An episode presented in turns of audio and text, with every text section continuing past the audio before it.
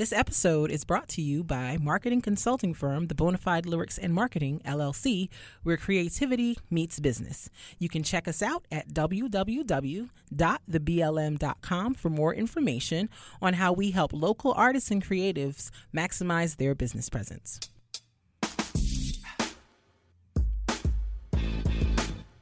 Uh huh, uh huh. Yeah, boy. Yeah, yeah. It's the All Love, No Fear podcast. Hey. It's hey. the All Love, No Fear podcast. Hey. Check Hey. us out. It's the All Love, Oh No Fear podcast. Podcast, Uh huh, uh huh. All Love, Oh No Fear podcast. Hey. Hello. You hype. Hello. You mad hype right now. yeah. Super hype. What? It's episode 16. We here. Bo- bo- bo- bo- What's going on? More it's fire, The, more fire, more fire. it's the All Love, No Fear podcast with your host, Miss K K K K Miss KB. Hey, hey, Miss KB. Hey, hey. Okay. You are you are on one today. Let's go. Let's go. Okay. How much sugar have you had? Let's talk about it. No, we're not gonna talk about it. You don't want to. Okay. 'cause, yeah, you're doing a lot. And your But yes. co-host. And the co-host, the lovely Mark, Met Poetic Bennett. Thank you. It is me. Yes. We're at episode 16. Word. Word, word, Sweet word. sixteen. Okay. Sweet sixteen. Yeah, yeah, yeah. Yeah, yeah, yeah. So, we are here. We are here ready for y'all. Shout out to the Spotify family. Look at us remembering We from the beginning. Hey, hey. We zooing it. Shout we out to the zooing it. Spotify family. Word. Shout out to the Apple family. Yep, yep. Shout yep. out to the Google Play Music family. Yep, yep. Shout out to Stitcher.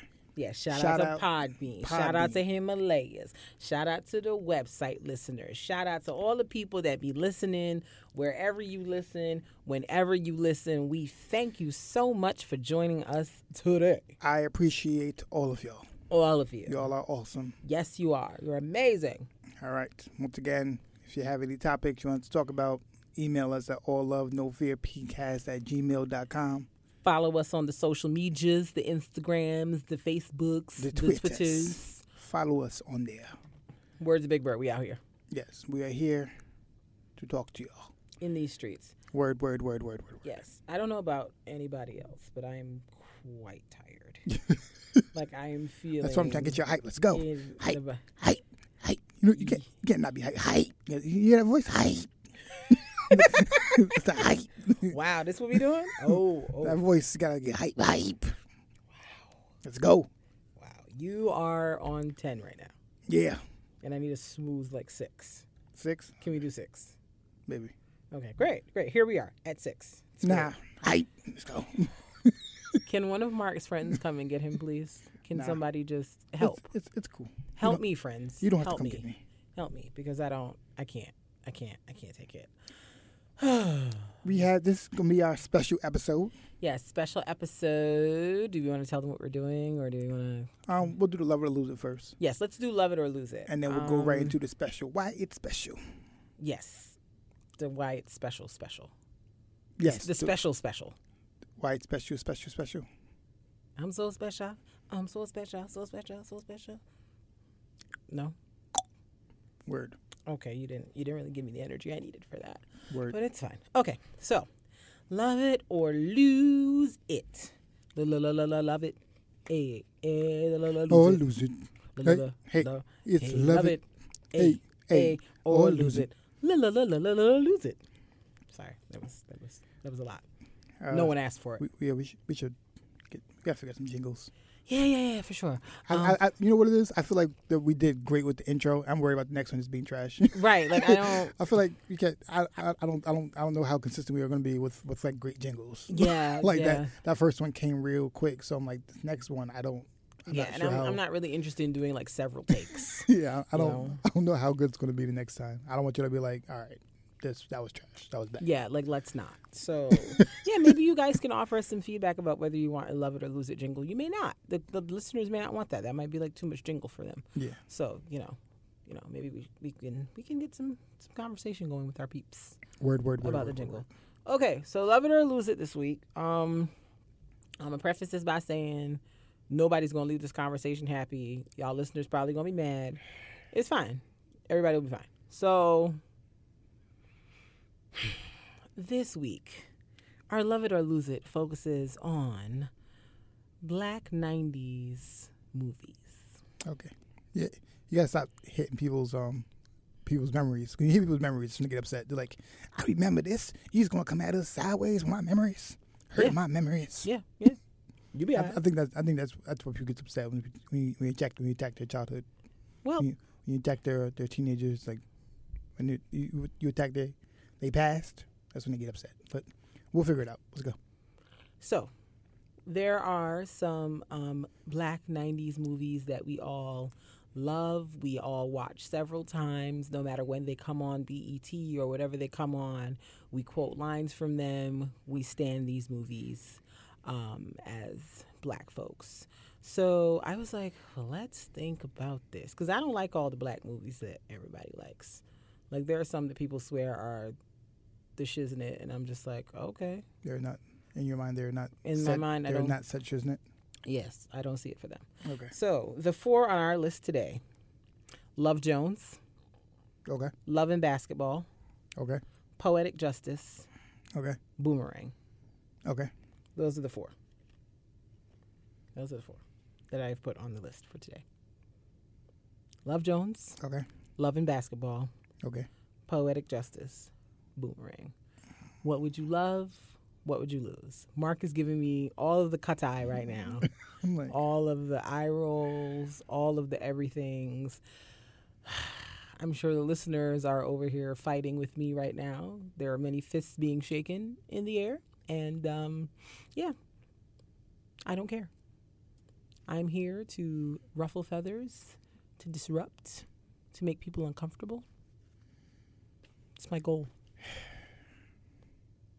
To bring you provocative content. get people going. Yeah, get people going. Content queen. Get into me. Um, Dun dun dun dun. Dun dun dun dun dun.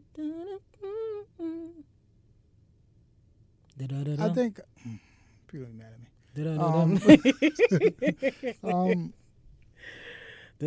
I think that um, my lose it is. I think it's boomerang. It's boring. Boomerang. Wow, we're breaking up. we Out of, out of those four, you heard it here first. We're breaking up. I'm- Boomerang. I'm Bruh. Go on, explain yourself. Based off the other other ones. I think it's. I didn't realize you were this garbage, but I have now learned that you are absolutely trash. Wow. I think. Out of, I think out of those, I Gotta think. throw the whole husband away. Like, that's crazy. Don't throw the husband away. I, I didn't know I had to. I didn't bring a, a big enough trash bag to throw the whole husband away. Boomer, go on, go on. Let me let you get your get your get your stuff out. Yeah, I don't. Boomerang was a good movie. We were just watching it. So it's good. Mm-hmm. I'm not. I'm not taking away. It's not. It's not a good movie. I think that's out of the, those four though. because Um, like a close one right next to that is Love Jones for me. mm-hmm. Um, just because like I know I'm a poet, but like such a corny poet movie, poetry movie. such a corny poetry as a poetry movie. So may, maybe like maybe maybe I'll I'll put Love Jones. That's better. Boomerang Not is, throwing the Bo- whole husband away. Bo- Boomerang is like close after, but it just as a poet movie, it's just it was corny. So what's your lose it? What are you choosing? I'll take Love Jones, Okay, great. Not throwing the husband away. Great. Carry on. but clo- close is Boomerang. Bo- Bo- Boomerang's three. So you're throwing Love if, Jones if, away. Love Jones is four, Boomerang's three. Great. You're you're throwing Love Jones away. Tell us more. Oh. Don't give me that side eye stroke. sound sound I was credit. flabbergasted at your choice. Not flabbergasted. Flabbergasted, Mark. I could not believe you. Boomerang. so Love Jones, you would you would lose. My lose. Oh well. like, Oh, no, no, go ahead. Yeah, Continue. I, I think just as like that's when like everybody was like feeling like they were mad deep all the time and mm, poetry. It was, like, it was it was annoying. It was it was quite annoying. Mm-hmm. it was quite annoying. Um, where everybody thought they was deep with with the with the bad poems of Love Jones. Yeah, yeah. I mean, shout out to Larenz Tate and Nia Long, who still look great after all these yeah, years. which which is which is cool. kudos. But yeah, Yeah, and like we we we had to deal with like the fake deep people for years after that movie for years. Yeah. I'm like, how many they- how many they- people started open they- mics because of that? they affected us for years. right. and people going to open mics like, mm, I'm about to get these people. I'm about to, about to get myself a spouse with this poetry. Look, listen to my poetry voice. Listen to my poetry voice. Is, is that your poetry voice? no, it's not my poetry voice, I just I wasn't sure. but that's that's how they came in mm, poetry, and it was it was it was quite annoying. Yeah. And they never yeah. had the same same voice. It was it was very annoying. It was driving me crazy. um, yeah, that's that's that's why my lose is that people might be upset, but as a as a poet, that I that was it was it, it bothered me a lot that everybody everybody came out the gates trying to be deep and they were just they, they weren't that good. They weren't that good at all. Yeah. They weren't. They weren't. Yeah, whole pockets of just bad poets. Yeah. whole pockets. Yeah. like there was one scene I can't remember what it was when like Nia like I guess right before she was getting ready to leave town, and she came up there with that poem. I said, "Girl, that poem is so struggle. There's so much struggle in this poem." And like, I guess in the moment they really thought it was popping, but I just was like, "Ooh, this." Mm-mm. Yeah, like what what I usually use. we used to do this in college all the time. Is like do the um poem from um um I think from the Cosby Show. It was like a wet pelican walks with a gated limp, but a dry fish swims alone. Why? For what? For what? What is the reason? Mm, wet pelicans. Wet pelican. Leave me alone. Everyone needs to leave me alone. I Mm, don't you see have how time. you see what I did there with wet pelicans and gated limps. You see what I did there. Sure. You, Sure. You ever thought about dry fish swimming? You ever thought about that? have you thought about this That's poem being garbage? Have you- you thought about that? If you've thought about it, then maybe you, you, you haven't thought about it. Because there's the, why would I? The dry fish swimming alone, you never thought about Why, it. why would the you dry never why thought about it. you never put that in your mental. In my third eye? Yeah. Is that is it in your mental? is it in your mental? Are you giving me that new math? that new math, the mathematics. is it in your mental? Oh God. Oh. No, thank you. no, it's not. I'm gonna vote hard no on that. Hard no for sure. Hard no. No, thank you. No, thank you. I don't Can we want just have a conversation about like bad poems? Can we just. We we can of like of, of, of, of like things that people do badly with poetry, like when they keep, keep using nation over and over, because this nation got condemnation from the indiscrimination. This is why I don't ever want to go to poetry. like, I don't want to go to open mics. Like, this is legit why I don't want to go because you never know what you're gonna get, and I'm not doing that with anybody. I am not coming outside of my house with my good clothes and combing my hair to be doing that with, with, with people. No, thank you. You can keep it. No, ma'am. No, ma'am. Because you know, we go to open mic and somebody start doing that. I'm looking at you like, so this is why you Because these. United States are not United States.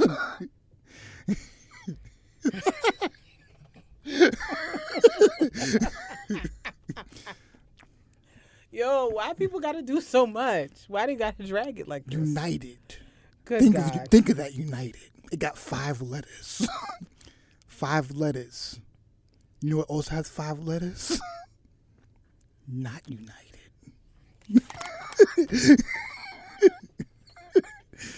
so it's like it's like it's like it's it's it's it's really I I I, I Leave me alone. Stop harassing. if you have stop poems like this, I apologize. For, harassing. apologize for making fun of you for the Oh, poems you have. But I'm not apologizing for laughing because it's trash. I said what I said. Oh yeah, yeah. That that was a good key key there, honey. I appreciate that. Yeah. um, I think um, All of this bad poetry is Love Jones' fault. yeah. Let the poetry burn at both ends. That's fine. All of all of that. All of that. Let's. Yeah. um. I, are you done poet poeting? Poeting. Yes. Are you done poeting? I'm done poeting. Great. Okay. Poeting. That's, Poeting. that's probably like another like poem influence there. Poeting. You know. You, you don't you don't poet. No, I do not. do not poet. Poet. It's not my ministry. Don't poet. Um. So my lose it. Oh, Um. Um. Hmm. Love and basketball. okay. I think that movie is corny. I think everything about it is corny. I mean, kudos to the child actors, you know, Kyla Pratt and them, but like the whole premise of this movie is corny as hell to me. And I cannot for the life of me figure out why people love it so much. I think Love and Basketball is one of those movies where you go back now and you're like, mm, what were we doing? Why were we excited about? Like, it's one of those movies where, like, Yeah. at the time, people were like, oh shoot, it's crazy. They both play basketball. Let's date. it's crazy. That never happens. And then now you're like, all right, that's they, Like, they, they didn't try that hard. like I, I said 90s movies. It actually came out in 2000. But anyway, same same difference. It came out spring 2000, so I'm gonna count it as the 90s, whatever. But I just even when I saw it like back then, I was like, okay, like I it just didn't move me and like resonate with me the way that it resonates with other people. Like people, other people say Love and Basketball is like in the black movie canon of excellent black movies, and I'm just kind of like, ugh, when you think about excellent black movies, excellence it's not relative. ex- excellent is, is relative to when you heard it. Yeah. When you when you watched it, I think that's people have to remember that too. yeah, like because there's like there's a lot of movies and shows you listen look, like we, I think people talking about music too. It's like certain things you like listen to it now, you watch it now, you kind of like that was a I bunch of hot not- garbage. This, yeah, this, was, this was trash. yeah, like, like like Love and Basketball is like I don't think the movie is badly acted or any of that. I don't think I think that. I just am like this movie. Like I guess because it's so hyped and I just don't see it. I'm like ugh. Don't get me wrong. Love Jones is right there because I cannot suffer that terrible poetry. I just cannot, cannot, cannot, cannot. But I feel like I would rather watch Love Jones than watch Love and Basketball if I was given a choice. I'm not really into it like that. I'm like, all right, yeah, they they, they both play basketball. Okay, He was acting like a petty Betty. when you think about that, I guess I guess Boomerang's not number three. I guess okay, I'll take it. Husband not being thrown away. Praise God. Um, When I think I think about Love and Basketball, you might, might right. yeah. I'm like, mm, I don't know. Like it just, I don't see it for the movie. I, like, and the reason I thought about it, like I was watching something on YouTube, and like you know how they have the ads. Like I guess some some channel is getting Love and Basketball coming to their channel, and they were just showing the previews, and she was like, "One on one game, me and you, I want to play." He's like, "For what?" She's like, "For your heart." I said, "All right, And that's what's I, I, y'all got to get off my I, TV." I with think I didn't I didn't put Love and Basketball initially Y'all I- have to. because I, I just remember when I was young, like because I was what I was in high school, yeah, probably. so I was like, it's, it, sounds, it sounds cute in high school, like legit, like I just, but like I- as, as an adult, it's, it sounds terrible. like my level of annoyance with it just was like, It sounds cute in high school though. throw that, throw it away. When you're in middle it. school, and high school, it's, it sounds cute. It's precious. I guess it does. I just kind of was like, okay, that's fine. And it's like, But love, I, think I think I remember it back then. But it, it, if you're talking about it in terms of watching it now, I don't understand what you're saying. yeah, I'm like, nah, I'm I'm good. Like like I said, when I first saw it, like maybe like 01 or 02, it had been out for like maybe like a year by the time I saw it. I still was like, okay. I was not, and I thought maybe it's because I'm not into basketball, but generally I just don't like that movie. I'm not. I don't Yeah. care. I don't like it that much. Um, yeah, I know people are probably gonna be trying to fight me, but I said what I said. I stand by it. I don't. I'm not here for it. Um, what about your love it? What's Poetic love justice is the only thing Poetic left. justice. You're right. The only thing that's left. Okay. And why do you love poetic justice? Oh, it was great. Um, outside of the Janet Jackson and Tupac, is the It's all right. you know like Janet Jackson Tupac movie. It's fine. It's fine. I don't hate it. It's fine. Like I, I would definitely rather watch it than Love and Basketball for sure, hundred percent. Yeah, I, I, I think um I think I think what what what you um I think the concern was was when you when you gave me um the names. Boomerang came out in '92, Mm-hmm. so it came out in '92, and like, it was one of those movies where like, when that came out, I what was I, was like seven, Probably, yeah. so like it was mostly for like people who were older. Mm-hmm. So it, it didn't hit me till later on when I watched it when I was older. Mm-hmm. Poetic Justice came out what year? Like ninety. It had to be like ninety-five or ninety-six. It came out in '93. Ninety-three. Okay. It came out in '93, but it was, it was I felt like it was younger people, and it was more focused on younger people, Uh huh. On on on a younger generation. Okay. So I think I um, because Boom, Boomerang was a lot older. Uh-huh. I think, like people were older in the movie, and it was I, so I, I think that's what really what it was. Okay. Um, I, I I think Boomerang is geared for an older audience. Mm-hmm. It's a it's a grown folks movie. Correct. So I think that's that's I think that's the reason why I um, when you first said it, I I was like, yeah, not Boomerang, Okay. Because I remember when I saw it. Mm-hmm. When I saw I was younger, I was like, yeah, but I was younger also. Right. Yeah. Um, my love it is is Boomerang. Yeah, I know. Um, Uh, I, I, fig- I figured that when you got when you got so animately angry when I said it. I was like, excuse me. Because we were just watching it last night too. But I feel like I saw Boomerang like when I was young. Like at an age I definitely should not have watched Boomerang. But like it was on at um my cousin's house. And I think her mom was watching it, who's my godmother, and I think I just sat there and watched it too. So it's been one of those movies that despite me being entirely too young to have seen it, I liked it when I saw it.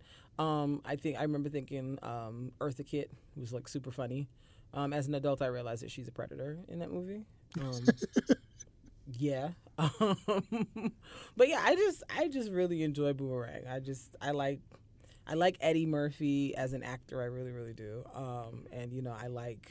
I just like the fashions of that time, like those big shoulder pads, and oh my god, like I live. It gives me so much life, and I like the storyline of the, of the of the movie. Like it's just, it keeps it keep that movie kept me entertained. Um, you had and you had like so many like just amazing. Grace Jones is in that movie, and Grace Jones is like legit. Just ugh, I live. I live for Grace Jones. She is just, huh? She is just so. She's Jamaican, and I feel like when you say that, that explains Grace Jones. Just like I don't give a good hoot about what anybody thinks about anything. I'm to be out here giving my best androgynous face. I'm to be giving you fashions. I'm giving you looks. I'm giving you. Ma- I'm just giving you everything, and you're going to deal with it. And I'm like, you're right. You're right. You're right. Um, I think I also like the movie too because like I actually enjoy Martin's comedy quite a bit, and him being in the movie definitely provides like great like comedic relief.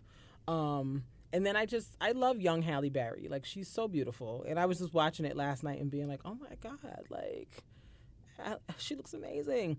And then you got Robin Givens in there. Like it was truly like just like Tisha Campbell was in there. Like it's just peak like 90s blackness that just makes me happy.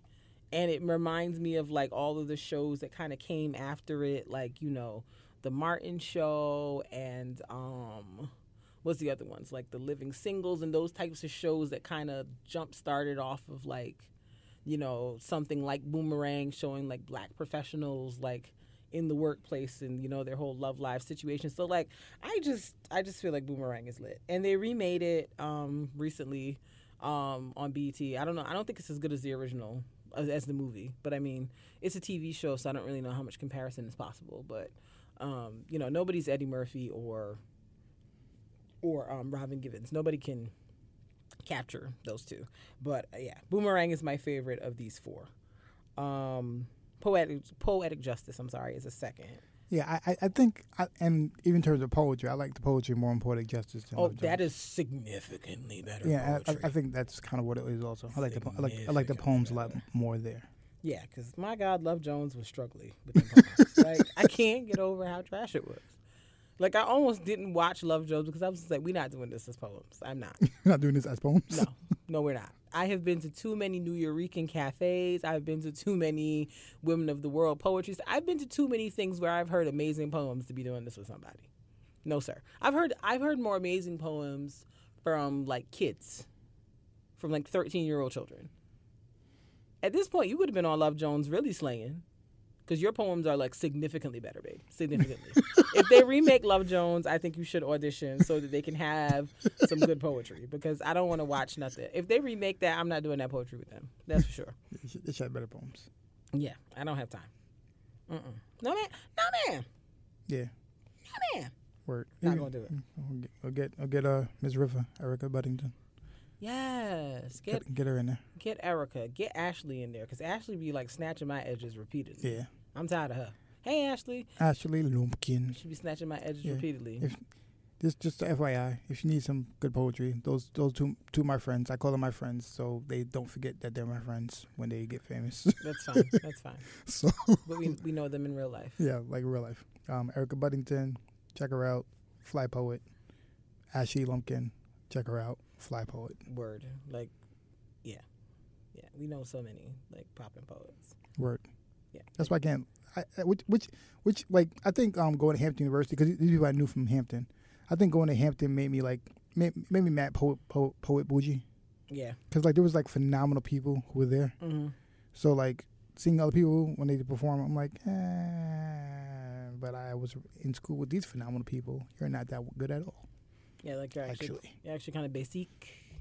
Yeah, and then like my friend Ayo was phenomenal, and it was, it was like a, it was a couple of people who were just phenomenal poets that like I'm like, eh, these people are basic. They're not They're not that good. They're not, which is stress inducing. Yeah. Especially when I think the worst is when somebody hypes you and Yeah, tells you that somebody's about to and then you be sitting there like, "Now I'm not a poet.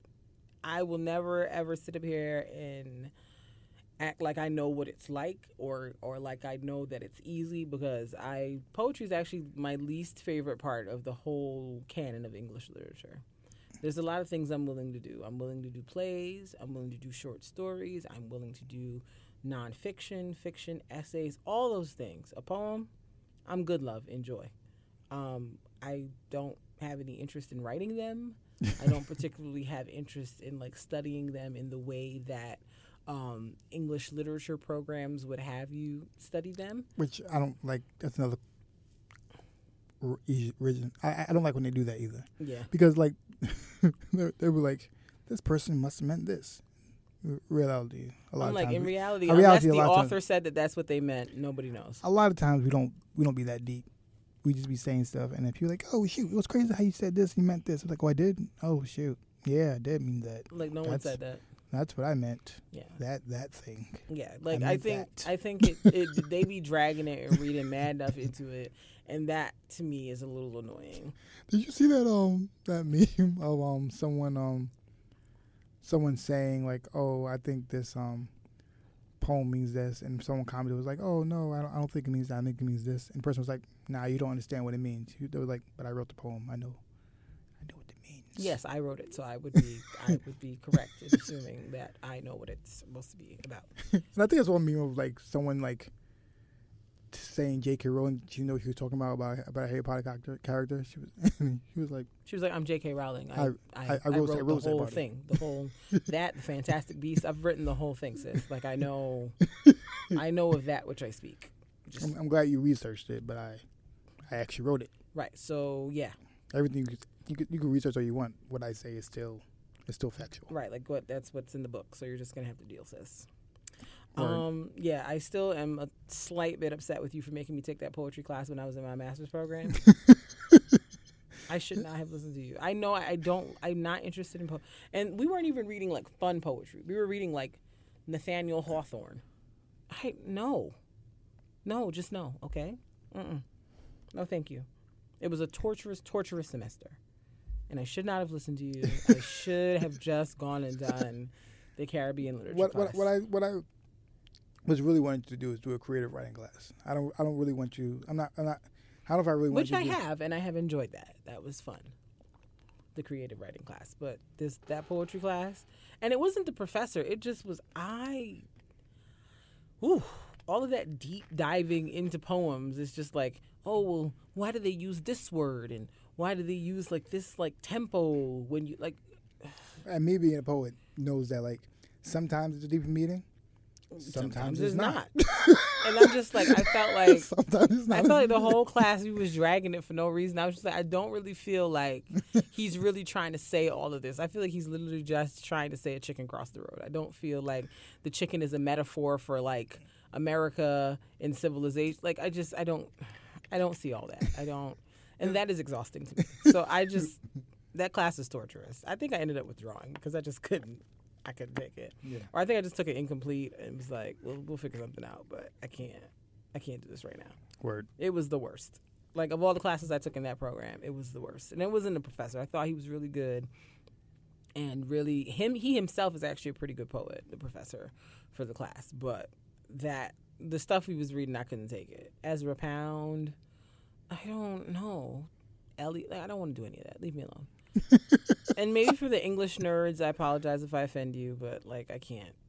No, no Yours, thank yours, you. yours have a different. You, you can do other one. You just don't do poetry. That's Right, like if we were doing like a book of like um Saul Williams poems, I might be a little more interested, but to, and even then I'd be like, all right, we got to stop dragging it. Let's let's get Saul on the internet cuz Saul got to know what this is about. 'Cause we we not going to drag this to the death. We're just we're just not. And I think I think that's my problem with it. I just it, people just be like reaching for like meetings and it's just like I don't And I feel like sometimes authors they be like when someone says meeting, like, yeah, that's a meeting. Like, let's put that in my repertoire. That that's what it means. let's put the, that's- let's start saying that's what it means now because that's Mhm. apparently what they think. right because that is not how far i was going with it but sure guys sure Sometimes poets don't be as deep as you think they are. But you making it deep, and they were like, "All right, I guess, I guess that's what from now on, that's what it means. from now on, that sounds great." yeah like that's that's not at all where i was going with this but if that's what the people say they think it means it actually sounds better than what i had in mind. So we'll just go with that. Yeah, we'll, we'll do that. yeah i mean i've gotten to a whole poetry conversation off of like poetic justice and love jones. Um but yeah it's an important conversation. Word, no bad poetry 2019 or further than that just no bad poetry. Word, or at least like being shared like with people word. No, nobody wants to hear bad poetry being shared. Okay, so let's um, let's move forward. Though. Yes. So moving forward, maybe we're being a little judgy and being a little perfectionistic in judging the the people with the bad poems, but whatever. Um. So I'm trying to be a segue queen here. Um, but yeah, like we um, but yeah, this this is a special episode because today we're gonna review a book. A book. Yeah, we're reviewing a book today. Um, we're not gonna review. We're gonna review the first three chapters Word. this time, just to give an intro. We'll review um more later on down the road, Mm-hmm. but we're just gonna give you a hint of this book. Um, this book is called The paradox of perfection. "The Paradox of Perfection." Yep. how embracing our imperfections perfects us. And it's by two gentlemen, um, Jeffrey S. Reber, PhD, LPC, and Stephen P. Moody, LCSW. Um, LPC, I don't know what that means. Um, I'm going to have to Google that. Um, oops, my tablet fell. Uh, LCSW, uh, that stands for Licensed Clinical Social Worker, if Yeah. I'm not mistaken. Correct. Shout out to all the social worker fans. Shout out Stephen. Hey, Stephen. Hey, Terry.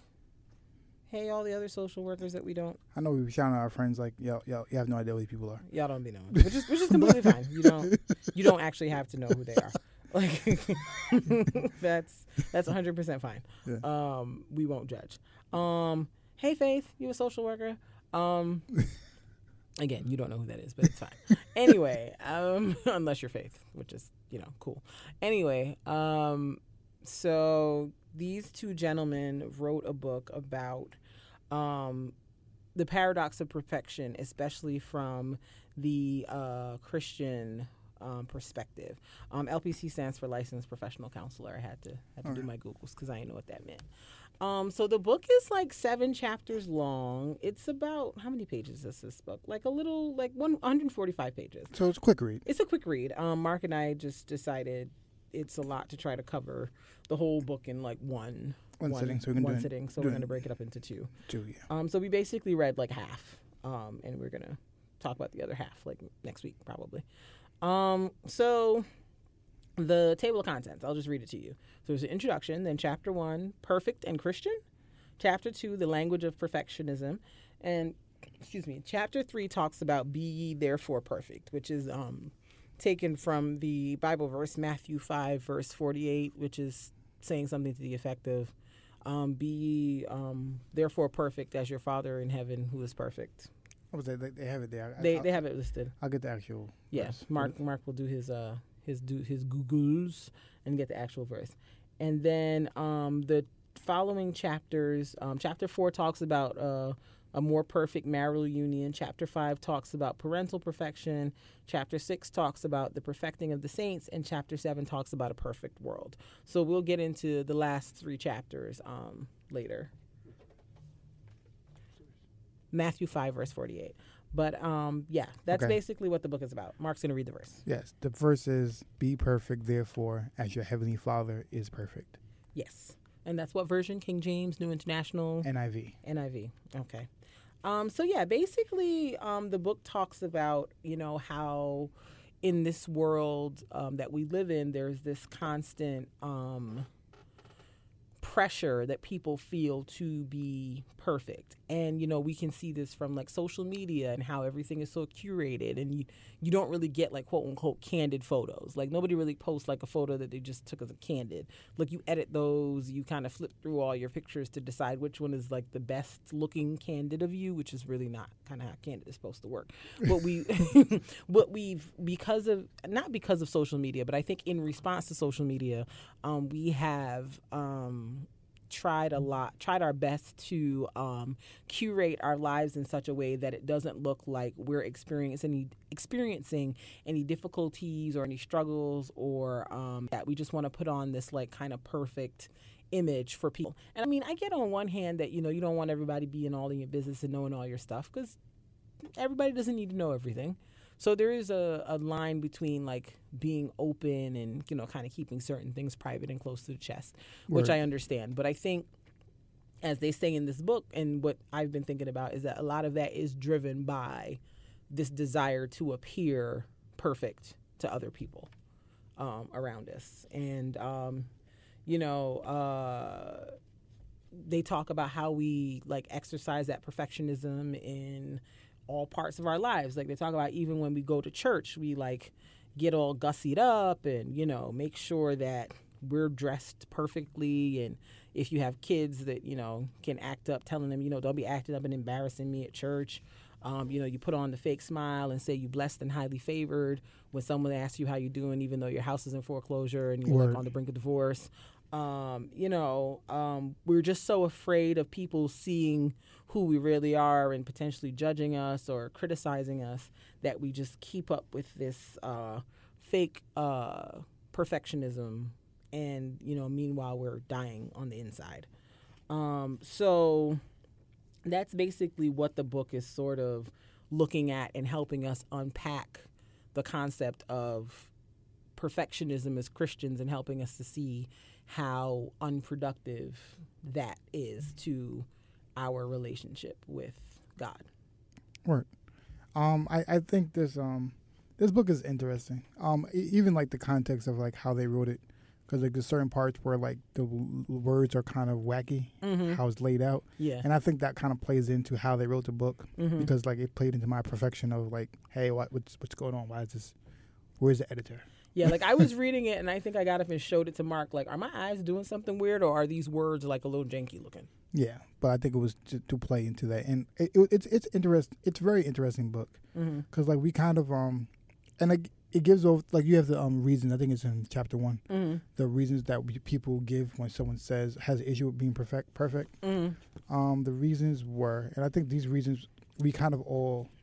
So basically, it's basically saying you have somebody who's like, I have an issue with being perfect, and like it's it's, it's depressing me. Right. Like my, my pursuit of perfectionism is like stressing me out and making me feel bad. Yeah, and I'm I'm being frustrated, and you have that person saying that, and what they said is like there's a couple of themes and things that we say to this person, and in our mind we're trying to say this to comfort the person, but in Mhm. reality it kind of just feeds more into their anxiety, Right. right?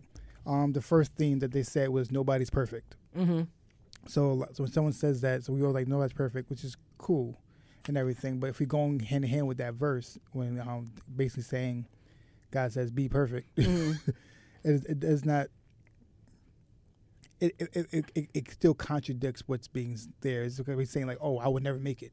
So like that hurts my anxiety because like saying like, "Oh, nobody's perfect." So that, that means like, Like I'm never going to achieve this thing that God has commanded me to do. So I'm just Correct. like a colossal failure.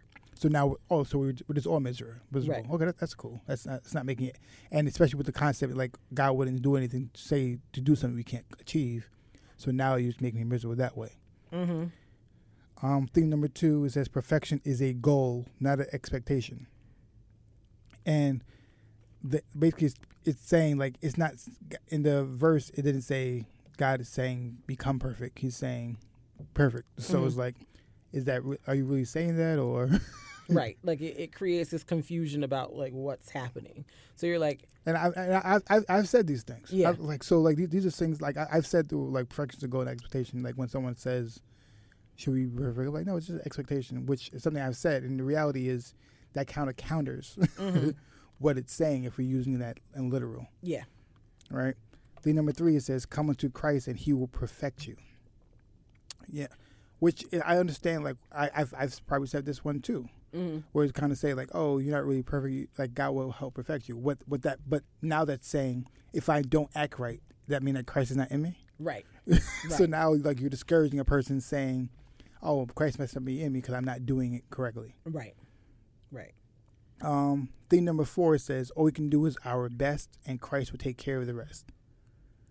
Um, I, I've definitely said that for sure um, because I've already let go of the concept that uh, perfect is is ever going to happen. yeah, But I, I still did. I still did like they said in the book. Feel like, oh my God, I'm trash because I still I still can't get right. Yeah. I'm, I'm Because still- because because I'm not doing I'm not doing because doing your best doesn't really mean that I'm not doing the best I can. right. Cause like it still falls into that perfectionist mindset. So like what it says is for the perfectionist, doing your best and being perfect are synonyms. Mm-hmm. So when you try to console perfectionists by telling them to do the, all they can, you essentially tell them to be flawless Mm-hmm. and only reinforcing their frustrations over falling short of that ideal. Right. And like be, before I continue, like this whole concept is basically saying we have this um we have this societal pressure to be perfectionists Mm-hmm. as Christians and what Mhm. we're doing and how we and how we move. Mm-hmm. And like because that, cause that's the, that's the standard that people hold us up to, and I don't know if the standard is something that we created and told people that this is what you should hold us to, or if it's something that was created by the outside world and Christians have taken it on because I think it's both. yeah, I think it's both. it's, Um, which came first, the chicken or the egg? Um, number five is that the devil is a source of discouragement and guilt about being imperfect. Mm-hmm. It says, but this attempt at reassurance is confusing for perfectionists like someone who said it because the perfectionist is struggling with things that God has said about perfection and commanded of us, not what the devil has said. Mm-hmm. Mm-hmm. So, Mm-hmm. Mm-hmm. so like people would say that all the time. So like I, I've said it, heard it before. Like, oh, you're you're just frustrated because the devil was doing. So like, because the devil's busy. yeah. Devil's trying to bring you down. Um, thing number six, the last, the last one is perfection actually means being whole, complete, and finished. Um, a final common theme in this advice given to perfectionists focuses on the translation of the word perfect in 548. A number of advice givers note that the word used in the original Greek does not connote flawlessness, but rather completion and wholeness. And a lot of people think like, oh, if I say it that way, it might comfort them also Mm-hmm. In reality, it doesn't matter which of these two definitions is used. Trading one impossible ideal for another is cold comfort to perfectionists. Mm-hmm. All right, and leaves the questions at the heart of the paradox of perfectionism firmly in pace. Why would Christ command us to do something we cannot do? Why would He command us to do something that in- inevitably leads us away from Him? And like this, this all becomes a um, concern because it like the book even goes through the concept of saying um, our goal is to be perfect in everything, but when we're perfect, to the point that that means we're like God. Mm-hmm. So does that mean that we will need God then? Right, because if you're perfect, what do you need Grace. God for? Because if you're grace. perfect, we need you are, mercy for. yeah. Because like it says in the book, if you're perfect, you are a God Yeah. yourself. So what's what would be the point of being a Christian and needing a savior if you are already, for all intents and purposes, God? Perfect. Yeah. So I thought that was really interesting. I also thought too at the beginning of this chapter when they talked about um, it was kind of like a little perfectionism quiz almost, um, and you know, it was asking you to put check marks next to items that you uh, agree with that you kind of subscribe to when it comes to perfectionism. So And, and basically saying if you check most of these, most likely you you might not even if you don't call yourself a perfectionist, you Mhm. fall into the ideals that you feel like perfection should Right. be. So I just wanted to, to read them to folks. So there are they are. I often feel guilty when I make a mistake. Failure is not an option. Nothing feels worse than knowing that something I did wrong caused another person to suffer. The world would be a better place if everyone did everything right. God is happier with me when I commit fewer sins. I really I rarely feel truly good about myself.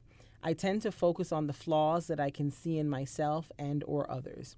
I believe society is better off when people pursue perfection.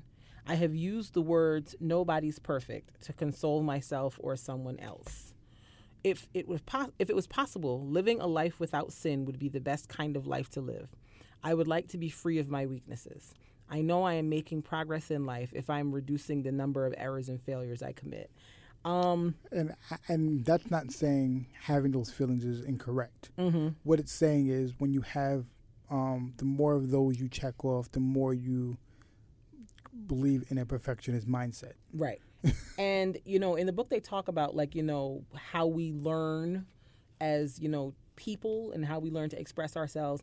And, you know, we, op- as they say, we operate in this language of perfectionism. Like, all those words and all those, uh, uh, statements that I just read off were really grounded in the language of perfectionism because it's like acknowledging that there's something wrong and if I could just get it right, I would be perfect. And, you know, I like how the authors of the book put it. It's like this language of perfectionism is really a fantasy of flawlessness. Like there is no no um, this this language of perfectionism is really um, grounded in in the fantasy of believing that flawlessness can exist in the form that we are in right now on this earth, and so um, it's really about you know defined as being free of faults and having the character's flawlessness.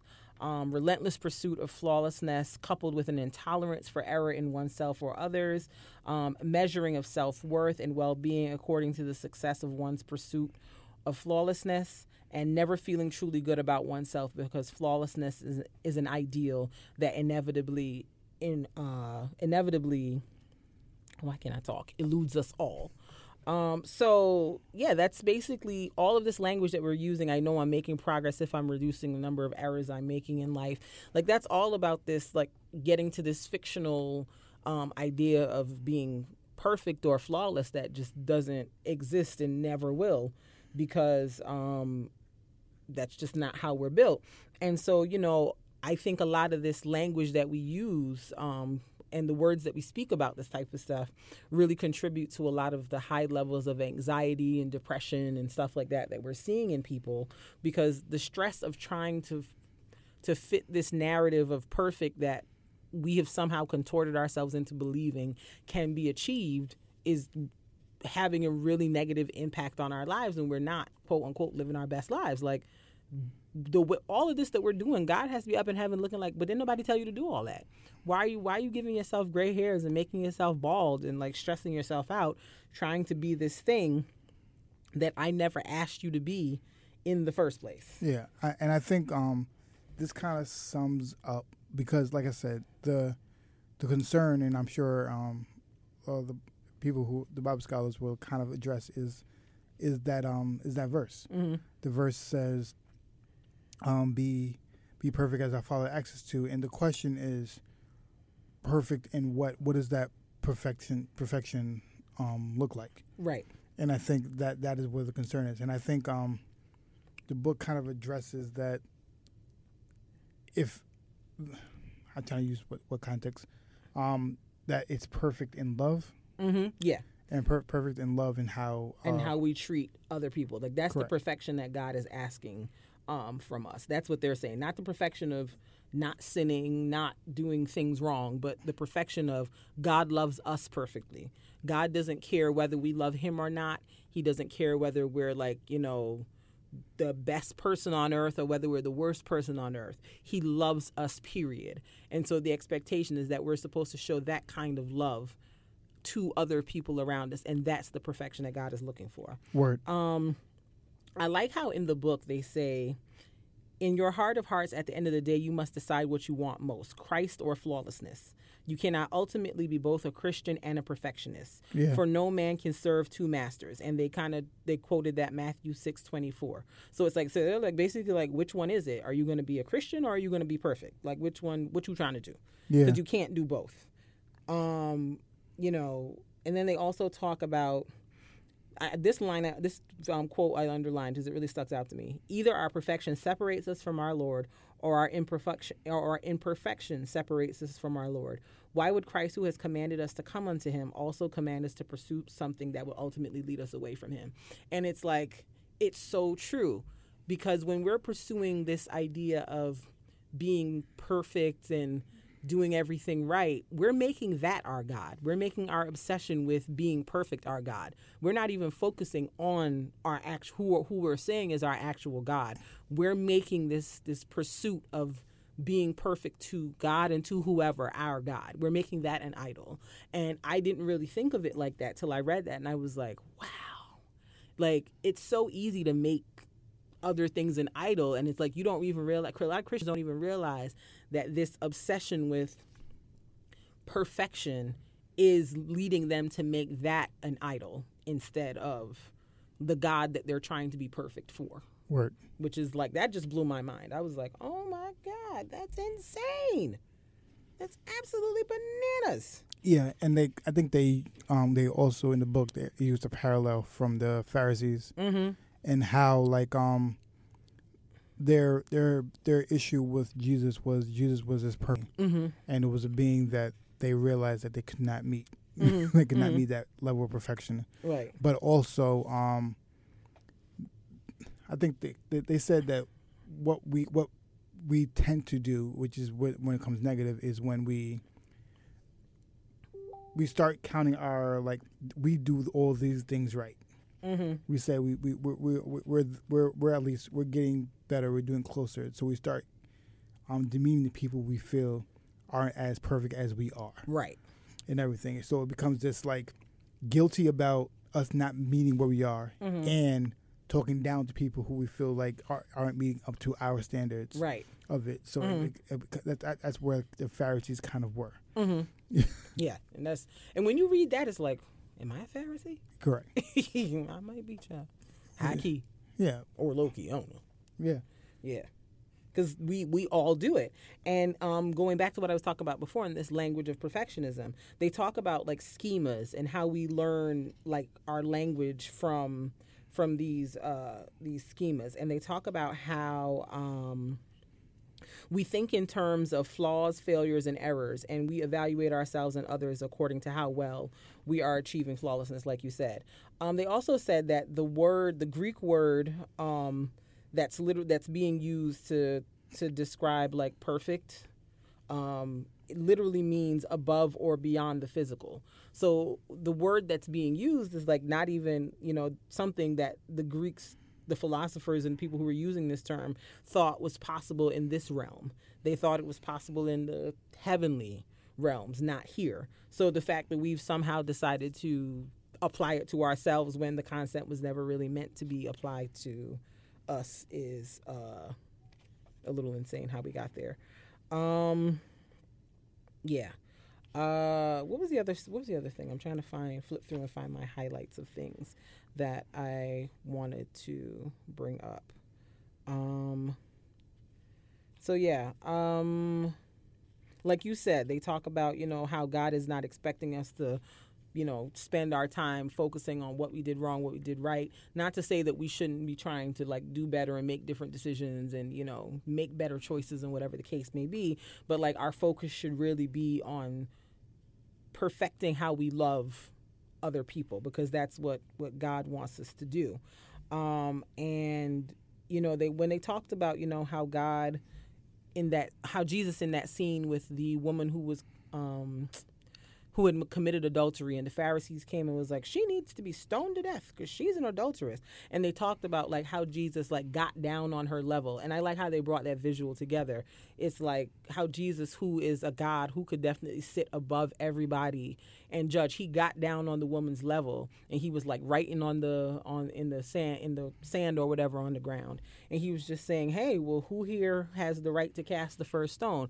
And it talked about how he like stood back up like to address the men but then he came back down to the woman's level. And i just like the imagery of like you know god came back in the form of a human as a child um, in the most vulnerable form and like just grew up like us and you know has done all these things to show us that god knows what it's like to be us. And you know even though he's god above us he's still god literally with us on the same level as us and can relate to us. And so if god is on the same level as us and can relate to us why are we giving ourselves why, why are we stressing ourselves out over someone who's literally like sitting next to us like girl i get it like I feel you. I've been there. I got you. I understand. Um, and I, I, thought that was really, uh, really powerful in the book. Um, and they also said something that really stuck out to me. Um, you know, we as Christians, we're like, you know, we we all, you know, whether we want to admit it or not, have a thorn in our sides, like Paul said. Like, there's mm-hmm. there's just something that you know we just can't shake.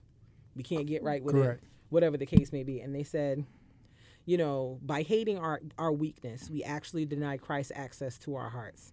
Um, you must be imperfect for Christ to perfect you. So um, that just really stuck out to me because, you know, I think a lot of us are ashamed of our weaknesses and yeah. I think we we diminish ourselves a lot because we're ashamed of our weaknesses, but it's like if you're ashamed of it, like and you're not even being honest with at least God about it. Like, how can God do anything about it? And I guess, I guess, I guess I have a question on this side. Mm-hmm. So I, I, guess the, the, the problem that I guess people have with that mm-hmm. is this um, mindset of I don't want to. I, I understand not having the shame mm-hmm. of what I am and trying to present, present myself, understanding that I'm blamed. Mm-hmm. I'm, um, I have I have blemishes, mm-hmm. but also people have this issue with um, feeling like as a if they're a minister, mm-hmm. they have to show a certain way, right?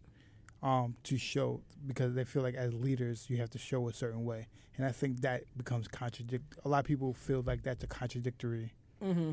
concept also, and like um, we, I've had this conversation with a few people. Like, for instance, we talk about in terms of music artists. Mm. So, like, they believe that music artist is a minister of music. Mm. So, a minister of music, you have to um, move a certain way as a minister of music, as a minister, and that conflicts with um, trying to show yourself with blemishes and right and everything. Like because, like, like I said, there's certain times that, like, to you're still gonna have weaknesses and everything right. like that. So, like where where where does that um I guess we, we have to figure out like how how do you believe that fits in? I guess in in your in your mind, I, we're not going to solve the problem, course, yeah. But like, how, how do you think that fits in? Um, I I have never subscribed to the idea that the the leader or the pastor I don't I don't personally personally necessarily look at them as they have to meet some impossible standard of being a certain way. I guess in my mind, I recognize that they're regular people just like me. Okay. They just happen to have a calling or a title to do something. But like I don't should should should they live up to a certain standard at all in your mind? A part of me wants to say yes because they are charged with leading people and they will be accountable, I believe, for how they have led those people. Okay. When they meet God on Judgment Day. But I guess a part of me is like, just because someone is called to be a pastor or a singer or whatever, their problems, issues, weaknesses, whatever you want to call them, don't suddenly disappear now that they're this thing. And so a part of me is like, I get, like, I guess in some way I do expect them to be a certain way or I, I, It, it, it, it, it, it's hard. I, Yeah. I the, like, reason, the reason why I'm, I'm asking this because it's a hard question. it's a hard question because Like- because like and, and I think that's where like society tells me I'm supposed to expect them to be a certain way, but in my logical mind, I also recognize that if they were trash before, and they were doing trash things before they got called to do blah blah blah blah blah, it didn't automatically disappear. So it might manifest again while they are this title of whatever. But not even that. Like, let's say they resolve themselves from that trash thing, Mm-hmm. and they're they're good with that trash. But I, I I believe that just based off what we're saying, they still have weaknesses. Right. They still have weaknesses. Like they're Correct. not not still weak. They're not not weak because they, they, are they might have now. been redeemed from what they've went through, but they Right. still have weaknesses. But they still They have might be- weaknesses. or might have created or another something another something else might have, might have come up. Exactly. Exactly. and I and like trying to that navigation Mm-hmm. Yeah. how, how that works and like Because at Uh, the end because- of the day, they're still human beings. They are Correct. still human beings. and I, I guess the um the concern I think that we we tr- people try to do is trying to figure because I think what people try to figure out is where is their heart Right. and everything like that and the problem is there's no way to know There's no way to it know. is only it can only be based off of your interpretation of what they're doing and that's where it comes down to how you choose people in the first place mm-hmm. how you choose pastors to be a part of or churches churches is your interpretation of where their heart is. Because the only person who knows really where the heart is is that person. Even if you try to put together you can try to figure out put things together but you might be putting the wrong things together. Mm-hmm. um, or you might be putting together and find out that that person is not, might not be for you but that doesn't mean that what they're doing is what what they're saying is incorrect. Because like th- th- this is this is the question you have to ask Mm-hmm. when you're when you have an issue with somebody who has sung a song who has done a sermon Mhm. who has treated treated the word are you saying it are you saying that if someone has done something you find out doing something incorrect Mm-hmm. does that mean that whatever they said is thrown out Right. Is that now null and void? Because we I because reason why because we have no idea how that person was when it was happening. Right. There's a lot of people who like they were doing they they might have been messing up at one point, and then something came to them and, and it happened. But are you are you gauging that based off of they did something wrong after or did something wrong before? Mm. Like are you are you saying that even if if it's both, this stuff was God not talking to them at that time? Right. Because like I, I don't I don't know if I I agree Mm. if like that um the one happened because I've I know people who like they were they were being reckless at the time, but they might have been ministers at one time at the same time. Right. Um, they're reckless and everything, ministers, but I believe that God's word won't be tainted, Mm-hmm. but that person might not make it. yeah yeah I, like for me i'm like i do feel like if you are answering the call and you believe you have genuinely been called to preach whatever the case may be like you have to know in the back of your mind somewhere that there is now a brighter spotlight on you and so everything that you are doing or have done is going to come under more severe scrutiny Yeah, than before and so you kind of have to be mindful of how you conduct yourself Correct. but i don't i don't think that people should hold you to such a standard that it's unrealistic and that you're not allowed to There's no- fall There- I don't think there's it'd be a standard where there's no room for redemption. where there's no room for redemption like don't get me wrong um, i'm not saying we should just be you know letting people carry on with any old type of malarkey like yeah. like like what eddie long had all going on down there at new birth with shenanigans Yeah. and, I, I, and think I think we people should. have got him out of Yeah, there I think we should do do like if he kept doing the same nonsense Correct. over and over and over. I, I think there should be room for redemption. Right. There's the only room for redemption with it because I think um I think I think that's I think that's the the big concern. Is But- no, no because I understand because a, a pastor acting crazy can be a stumbling block with somebody else. Like It can be. pa- pastor, pa- pastor acting crazy has can make me someone like I don't want to be in church anymore. Right it- but it- it- also but also we have to we have to talk about the the I, the, the issue of leadership worship and not because people worship their pastor not god correct. And so we have to that's another thing that we need to kind of tackle in that conversation because people put uh, honestly if you have a relationship with god nothing a, a human pastor does should be enough to sway you away from your relationship with god Correct. Like I get But- that you but- might see some wildness, and, and don't get me wrong. I've been to some churches where I've seen some wildness, some stuff that's that I've seen leadership, leadership do that has made me kind of side eye the whole thing. But like at the end of the day, I just had to kind of go back to what do I know about God for myself? What has God done for me myself? What can I point to on my own and say, you know, this is this is how I know that the God that I believe in is real, despite what I see happening in front of me with these people. That is correct. My only concern are for the people who are just starting out and they don't have that yet. Right. Like, or the people who are like who are trying to figure it out and like Right. in the midst of them trying to figure it out, that comes up. that, that's Like, yeah, that's valid. Because you're true, correct. Uh, When you have a, if the, the stronger you try to create a deeper relationship, hmm it might become. Um, you should try to create a relationship outside of worshiping a pastor. Right. But some people coming in, like their only window to that might be the pastor initially. Right. Right. That's their, valid. Their, their, their, initial person, like, all right, this is the person who's the ideal of what a Christian. Because like sometimes it's not it's not their parents. right. right. So sometimes it's just the pastor. Right. So if, if that And that's what I'm saying. Going back to just know that now that once you become that and you're in that position, correct, the the the spotlight is on you brighter. So And- you have to know, all right, I got to carry myself in a certain way because there is someone who is like new to the faith that is looking at me to be an example. Yeah, And and their their salv not their salvation, but their their walk at this point may very well be very dependent on every move I make. yeah, like it's like the reason why everybody's upset with forty five. People are upset with forty five I was about to be because like, who's 45?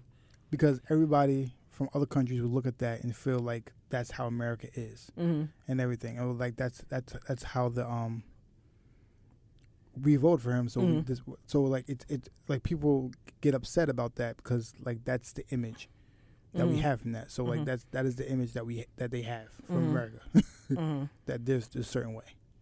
So like people trying to break that might might be might be an issue. Right, right, right. Um, I think I think kind of goes back into the, to the branding of Christian because you know Christian has terrible PR Where is Olivia Pope? We need to get somebody on the line because it 'Cause you looks could- bad. because you know you have better bad PR. Yeah. So like so it, it becomes worse PR when like stuff like that happens with um the person that you look to as the ideal. Like like if something happened with TD Jakes, it would mess up a lot of people because that's their guiding post of how it is. Mm-hmm, You know what I'm saying? So like it's Stay just out of scandals, TD. Stay yeah, out of scandals. So it's like it's just certain people they're just the guiding post. right. Of course, I'm sure he has um thorns in his side hmm that he has to deal with. Yeah. but like it's, it's just certain things like he and that's one of those things like like you, you, you all you can do is hope that he keeps like praying to make sure Right, everything's right. all you can do is just hope that because Right. you know that if something happens it might hurt a lot of people Yeah. and yeah. i think he, he should ha- like people have faults they're gonna have faults going, going on absolutely. things are gonna happen it's just as another christian you just kind of hope that it doesn't happen so like other people won't fall because of it Right. Like. like i understand people should not worship him Mm. and everything like that. But some people that is their guiding post to Right, Christianity. because because the thing the thing and you know I can't fault people for that being their guiding post. So pardon me if I sounded like I was saying that before. I'm I just I was just saying it because of my own personal experiences, but I also recognize that for a lot of people the pastor or the leader that you know is teaching them about the faith is to them in some way the physical manifestation of the God they cannot see. Not to say that they think that the pastor is God, but they see the pastor as a direct channel to God that they can physically see. And so that that that that feeling or thought kind of like ties them and their faith walk even more like deeply to the person and so when something do, if something does happen then it kind of rearranges their whole Correct. thought process like even with like the john gray guy um who you know whatever um Eh, so much I could say. But but, like, but but even with that, it's the same thing. Like when he was coming in, like everybody was good. Like but like even with people like that, like you just you hope that that stuff wouldn't happen. Yeah. Because you know that when something like that happens, people look at that. Right. And that's the because like there because especially if they had a, guy, a certain ideal of him. right. That was like bef- I'm not I'm not even talking about people in the church. I'm talking about more people, Mm. People outside, outside, the church. looking in. Yeah, yeah. That was their guiding post for him. Like he might have been the guiding post that like might have been doing it. So now Uh-huh. like that's kind of That's hurting. compromised. It's Yeah. comp- like so I, I understand why that is, right. And with him, I and I think but too. that's still a PR issue. Yeah. And I think too part of the issue with a lot of these and I feel like God be doing this on purpose. They, they do. They- Because- to show to show that they're not Because some of these people be walking around here like it happened to Tye Tribbett. It's happened to a number of people where they be walking around here just like being the most like judgmental and like really espousing this language of perfection and acting like if you're not doing this then you're just wrong. You're going to hell. You're this you're that. And like you see these things happen to them and it's just like which which which which which why That- that- why- mm. which why I understand the book because like Yeah. I think people who like project that so strongly, Mm-hmm. God put something in it to show that no, you are broken. yes you you you You have broken. flaws And- and I I, still love you but and- you have and that- flaws and, you're not going to get it here and, that's why like that's why I kind of understand where the book it makes Mm. sense because like I think that's what happened. Anytime someone tries to show that so strongly, right God wants to like no, I want you to know that you are broken. Yeah, like God is like, I want you to see that you need me. You can preach Yeah. about me and sing about me and You- do all this, but if in your mind you don't think you need me, we'll be doing? Yeah, you are you are. I need you to know that you are broken. Yeah, you you you need me, homie. I need you to know that you are a crack vase. Yeah, you're a crackpot. Yeah. That- and you not crackpot, but cracked pot. yeah, yeah. Enunciation matters because I was like a crack pot, crack Cracked. like the drug. Like Like, a- a- Jesus, how we get to like pot. I mean, people do drugs, but like, how do we get there? I was I didn't understand, but you've cleared it up. Yes. You've cleared it up. cracked clay pot. Yes, yes. but yes, like understand that you you need to you need um God to help repair you. So like I think people need to I think because I we, we- we've seen that nonstop. Like Mhm. people are on the rise. People have a projection and sh- shows you're a Be out here talking that cash ish. I remember um our previous pastor, Pastor Damon. He used to be like, "Please Don't don't put me on no pedestal. pedestal because it's it's gonna mess my whole life up." He Because said, "I'm a regular schmegler degler dude from the shy." because cause if you put me on a pedestal, God's gonna show me, make me look crazy because He wants y'all to see that I'm not Right. He's like, and I don't want no type of smoke. I'm just trying He's to like, be. do not put me on a pedestal. I'm just trying to be Y- cool. y'all gonna mess me up. Keep putting me on a Right. pedestal. Like just like let let me be great. And I appreciated his concerted effort for people to not put him on the pedestal. He's like, y'all gonna mess me up. Don't do it. he, he was not like that man. You could barely throw that man a celebration. Okay, he wanted no part. He didn't want no parts of no over because you know us black church people, we are over the top with a pastor celebration. I've been to a few. Yeah. and I'm just like this. anniversary, all that stuff. I'm yeah. like this is hashtag the most. Yeah, every pastor anniversary, he was like, we're not doing nothing. Like it would just be like like if we legit have food, it was like a big a big thing. Yeah. Because I, I remember one year we didn't do nothing because he was like, I don't want Yeah, he was I like, don't want we're gonna go out and talk to the community. What are we gonna do? right like we're yeah, like he did not want all of that because it gets to be like that's where it starts teetering into that like Correct. And he, pastor worship weirdness, and it's just like nah. yeah. So like, so like, I, I, I, I believe what he was saying. He was like, he- he's basically saying like, when we put that on the pastor, it kind of, it, it kind of like makes those cracks in in the pastor Right. because it wants to show the people that he's flawed. Right.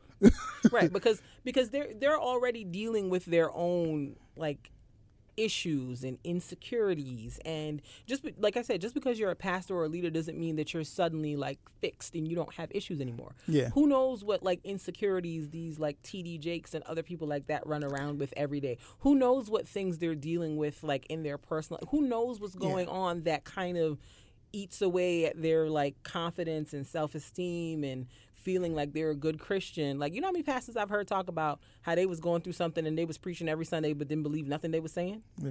Like that's real. And so I think we have to just kind of cut them some slack. I'm not saying, you know, just be having people out here doing any any old thing and not like holding people accountable for what we know and what they're teaching us is like bad behavior. But at the same time, we got to recognize that the at the end of the day when they go home, there is still John, there's still Mark, there's still they are still them their regular selves when service ends on Sunday and they go home. They still got to go home and deal with the spouse. They got to go home and deal with kids. They got to deal with bills. Like they are just like us. they just have a different calling on their life to do something that's a little bit more visible than some of us might.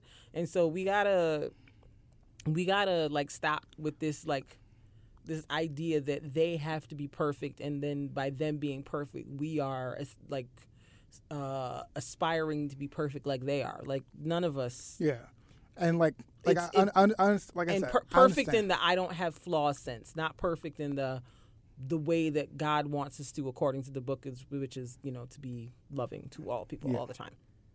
So, yeah.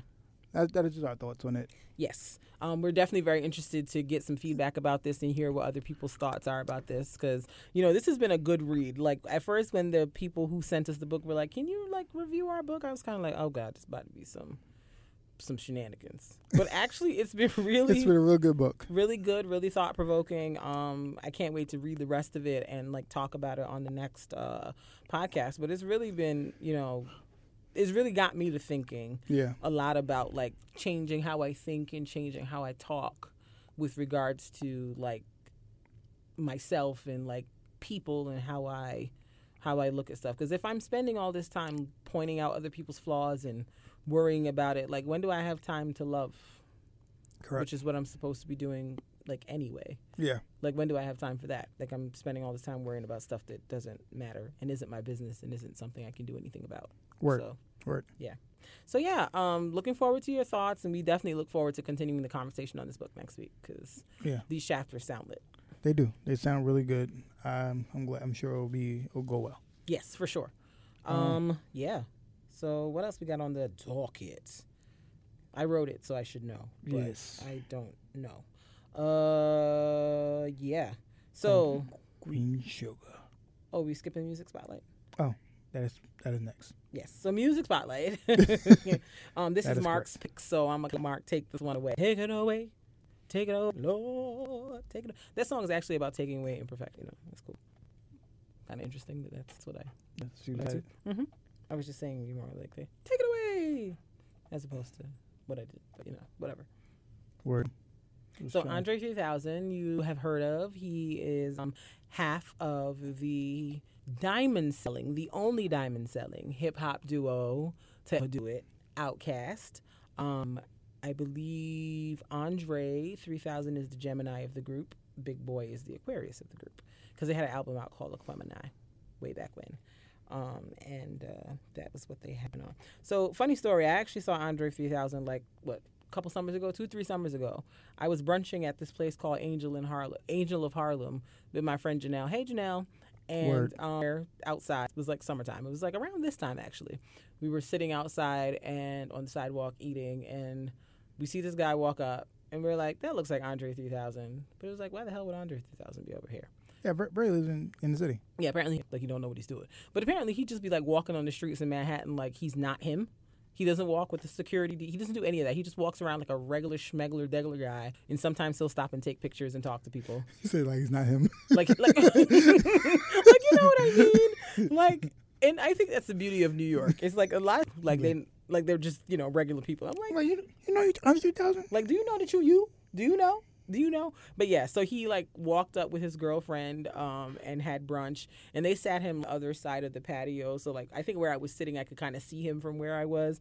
And uh, people, he took pictures with a couple of people that were over there. I didn't want to because I don't know. I feel weird about like going up to celebrities, disturbing them from what they're doing. disturbing them from like because I'm sure like being a celebrity looks like no fun.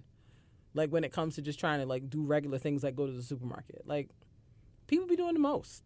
Like and it's just because I work in the city and so I, have seen a few um, celebrities in my day, and there's like a school near my job, and um, I've seen Liev Schreiber, um, the actor. I've seen uh, Bethenny Frankel from Real Housewives in New York. They they they live around me. Aziz Ansari lives around me. Word. I've seen Taye Diggs. He works out at the gym by me. Like, just mad. I've seen Anne Hathaway. Like, there's people that are around there. And so they send their kids to, like, the public school that's right there. You be seeing, like, people outside with the cameras taking photos sometimes. I'm like, can these people just go pick their kids up? Why I got to be. they just, they are just here for after school pickup. I don't understand why y'all got to be over here doing all of this. So, yeah, I, I can completely see why being a celebrity would be unfun. But yeah, Andre 3000, he just walks around the city. Super, he seems like a super cool guy. Um, he acting work. Um, he's just out. He's very very talented. Um, but he for some reason just will not give us an album. He just he, Yeah. just, he won't. So Andre 3000, he's he's been out for a while. I I- I do want to highlight that Big Boi is fly. Also, I don't want to. Listen, I don't want to because people try to like dismiss Big Boi as like just like the secondary member, like everything. Like no, Big Big Boi is fly. Oh, no, listen. So I, that- I I don't point that out. that, I, uh, I, that- I just want to point that out. yeah, that Big Boi album is Vicious Lies or something or another was good. Okay. Yeah, so I, I do want to give that give that Mhm. uh highlight before I continue. Yes. But Iron 3000 is just different for me. yes. like he, he's like one of those aliens of hip hop who just understand who, who like his words like he he'll put a verse on a song and change the whole dynamic of a song.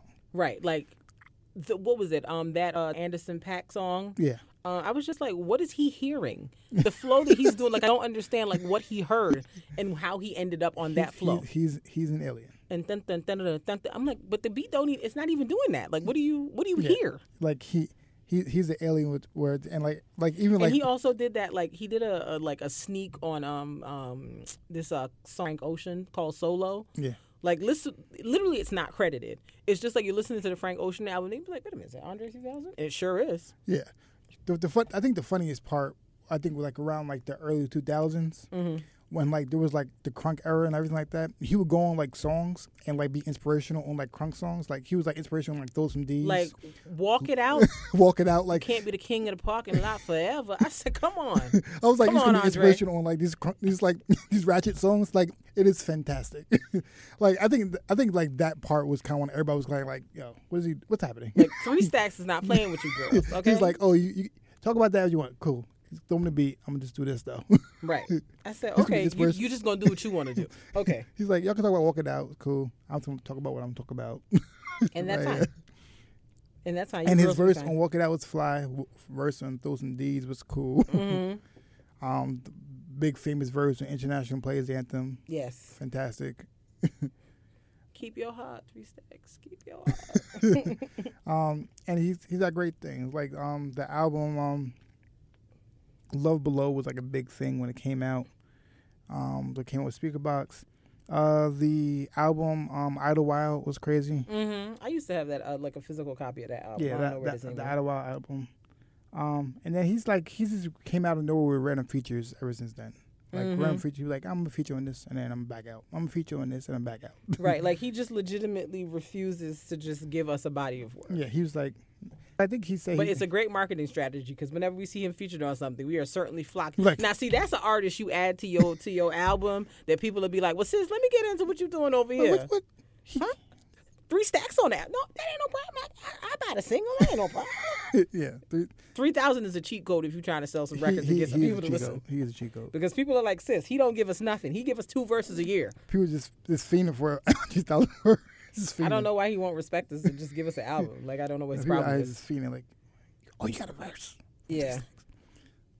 Like, I think someone was like, so how do you how do you even get in contact with him? How how does that how is that a thing? Right, like who do you talk to to get Andre 3000 to do? Because I feel like he doesn't. He's very discriminate about who he does features for. Yeah. So like, I feel like there's a very short list of people who can call him, and he'll be like, "All right, oh yeah. I, I, I whatever. I'll, I'll come through and do what you need me to do."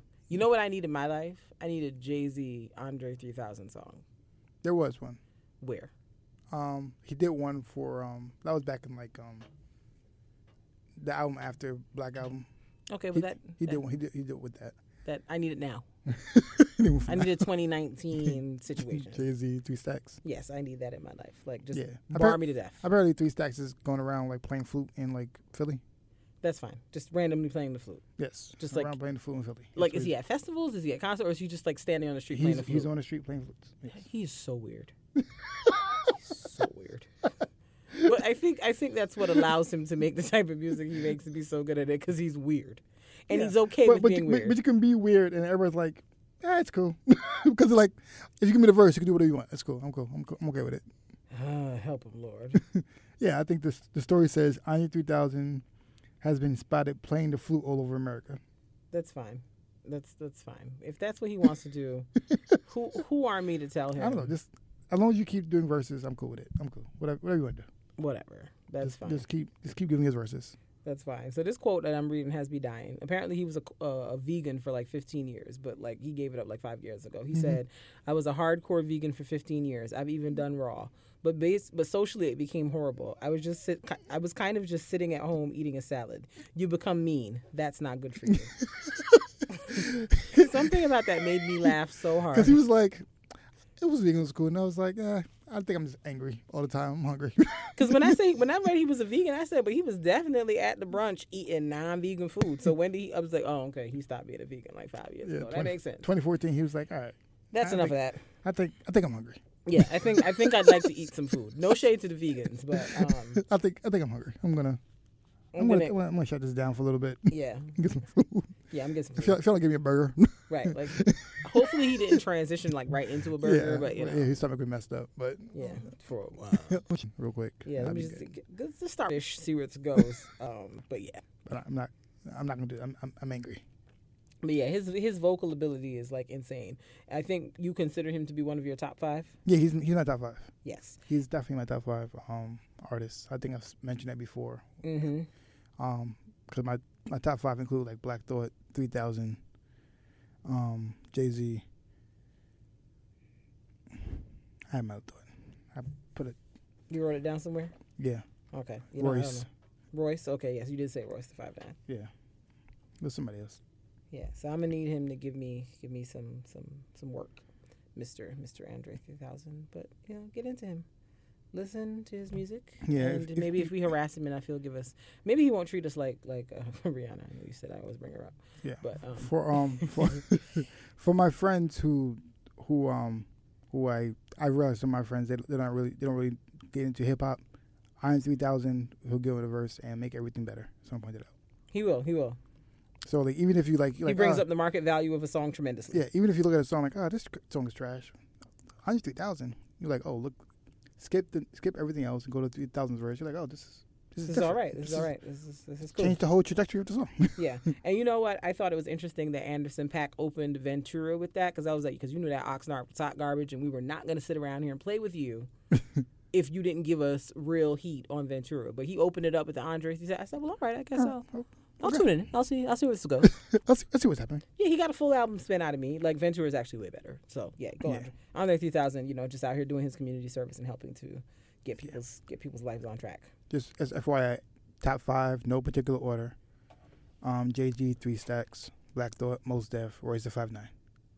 I'm trying to figure out what my my top five is. I would say, do you do I know your top five? Boo. Hip hop specifically.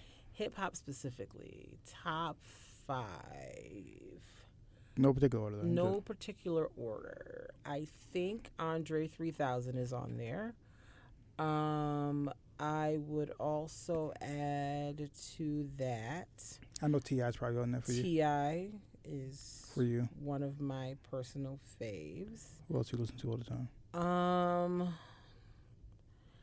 I hmm. I'm What do you, what do you what do you look for in terms of you? Because like I know I know you like certain artists, but I'm J Cole is on there. okay. I think yeah, you you've you started like being a, a, a Cole Knight. Is that is that what they call Cole Knights? I don't know. I, I don't know what they call I, I think I made it up completely. whatever, whatever part of the stand team, whatever, whatever part of the stand team, whatever it's called. I'm, I'm, I'm, I'm gonna call Cole Knights. I'm, a, I'm, a, I'm You're, a, you're you're Knight. that's fine. I'm a member of whatever stand team they have. Cole Knights. Um, I, So hmm, three stacks Ti Knights. um, I'm trying to think. Like who else? You Like, have to, have to- like any, anybody who's like been around a little longer. um, I Who like people who like if they put out something, you're gonna go listen to it. You're like, all right, I know it's gonna be good. I'm gonna check it out. See what they're doing. Um, I don't know. Alright, Because well- I'm like I well- don't well- I like Jay Z, but I don't want to say Jay Z because I feel like that's cliche. Like everybody has Jay Z as their in one That's that's completely not true. I feel like a vast majority of people have Jay Z as their. People over One of their 20 top people over fives. over like 27, 28, but that's not true. You don't you don't think so? Not not under 27, 28, no. Okay. Yeah, I would have to think about about the other the other folks and come back to you on that one. Like people who like who grew up with certain hip hop, like they'll put them in. Like you know, people always put like the Jay Z, Nas, Biggie, Tupac Mm-hmm. on top top four, but that's not people who are younger. Yeah, like That, that that's that's slightly phasing out because they don't they didn't grow up with them. right. I'm like, uh, okay. Uh, Like people put Wayne there before they put yeah, certain people because they grew up with Lil Wayne. Yeah, I'm like, okay, Lil Wayne's cool, but I wouldn't, I wouldn't, I wouldn't, I wouldn't go that hard. Um, yeah, I, I have to think about that and figure out. Okay. Who else I would, I would add to that because you got me thinking now. Welcome back. We will, we will, we will Alright. come back. Where we at? We will come back. What's next? We will come back. We will come back. All right. Ooh. We gotta keep going. Come on. Okay, sorry, I'm, I'm carrying on with the shenanigans. Um, So- next, want to back to next big next big thing again. Yeah, Okay. So next big thing. What's a good show? Dame Dash is cool. I Yeah, like- so on BET, it's like making the band light. Um, it's, well, not a band, but you know, it's like you know, a bunch. Like, I'm so ready for making the band. I just I just want to put that out there. I'm so ready. Mark has been talking about this I'm all so ready. week long. For I was mad hype for making the band, Yeah, and I didn't mention put it on here, but mention the band. I'm I'm hyped for digging the band because Diddy's antics make everything better. yeah, he got to relax. He got to relax. Diddy's antics make everything better. Like, I think Diddy's antics are fantastic because, like, I think his antics showed that like there's some crazy stuff that happens in the industry, and people like were really having you do crazy stuff back then also. But they also had like freestyle battles because mm-hmm. he's from different. I remember, they had the freestyle battles and like they had the singles and everything. Like, you didn't deny that the um, people that they chose were talented. hmm Um, but I was have I was having a conversation. Like I think people should learn on how to operate hmm on under Diddy's label though, Yeah. because I don't know because like this is what Diddy would do, and then we'll get into um hmm next big thing. Mhm. Diddy will go hard, get your name out there before you put a single out. hmm That's what the band was. Go, go hard, get your name out, get your name out.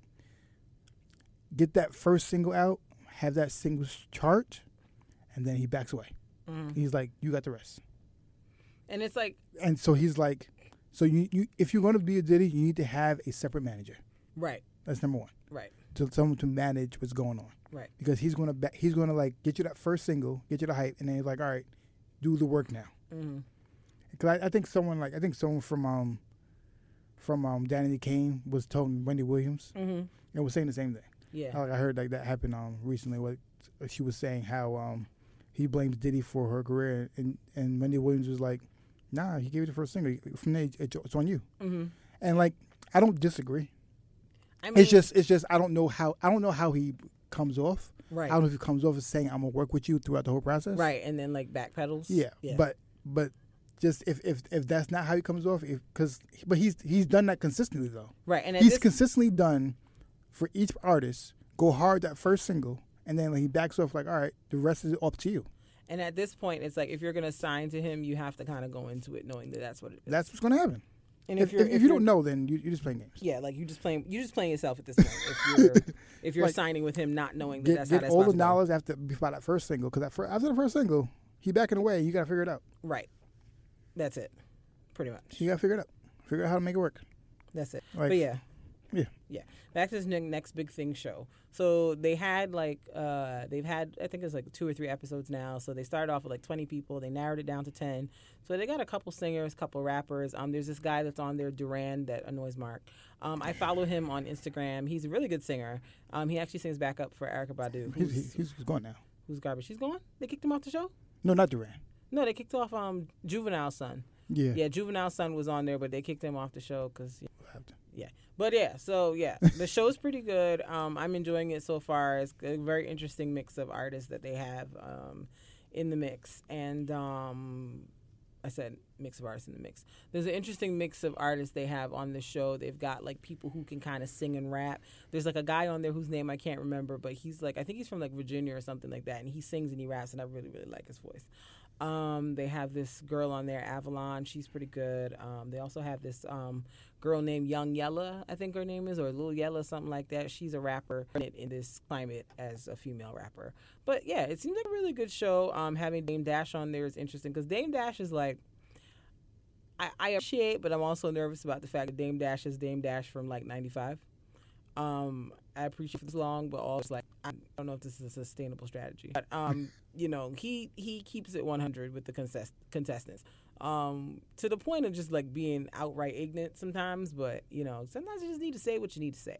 So you know, I'm I'm enjoying it so far. I I'm I don't I really don't have any idea at this point who I think is going to win the show. So it'll be very interesting to see um, how it all plays out over the next couple of weeks. They had um, Joe Budden come in and do a um, what's the word I'm looking for? Do a uh, training or coaching with them about um, how to participate in a cipher. Cipher, yeah, which was kind of interesting because you know you don't really think of that as being something that you may have to do like when you're in a group setting, but you know, it, I think it it helps you to develop thinking quickly on your feet and kind of finding your place very quickly because you don't really have a lot of time to think like when you're in a cipher it's like okay this person's going and then like okay i might be next so i got to be ready so like you know it was a little challenging for some of them but like the the second group the one with the girl that had the purple hair like their individual what you call it were kind of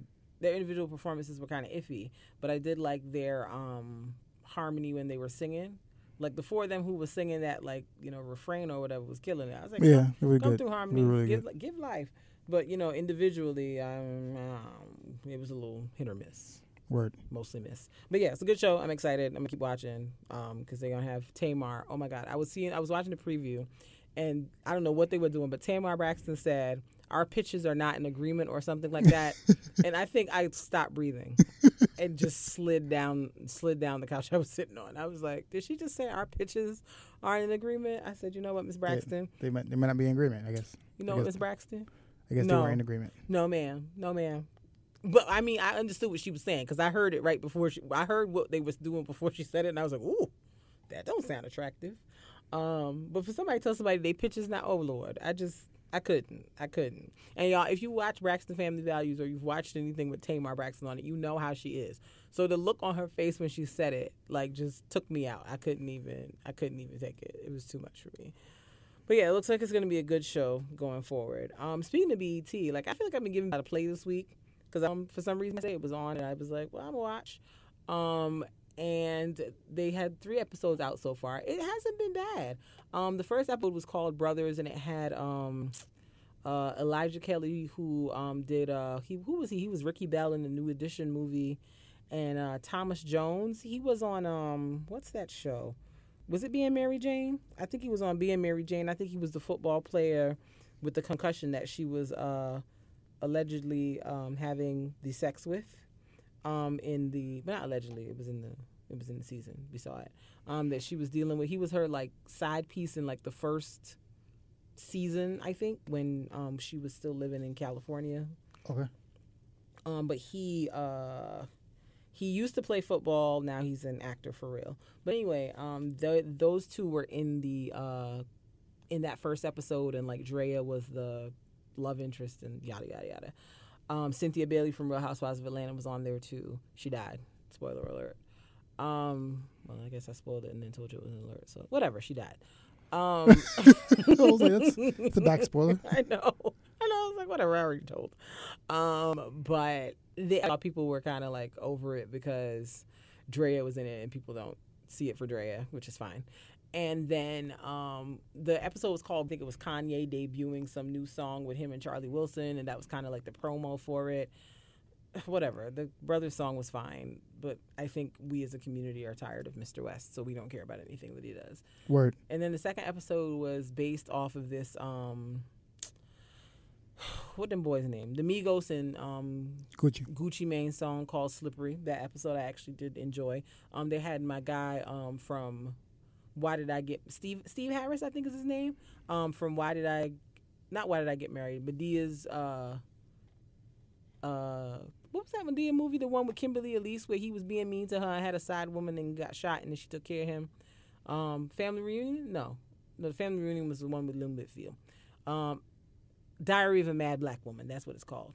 And then they had the third one had um, Boo Boo Kitty, aka Grace Byers. She's the main character, and like she found out that her mama wasn't her mama. Potential spoiler alert. And um, it was good. So the point is, Irv Gotti has been doing some good stuff with these tales so far because I think I watched the last season of them and they were pretty good. So I'm I'm liking what I see so far. So that's what we got going on over here. That's what we're watching on TV.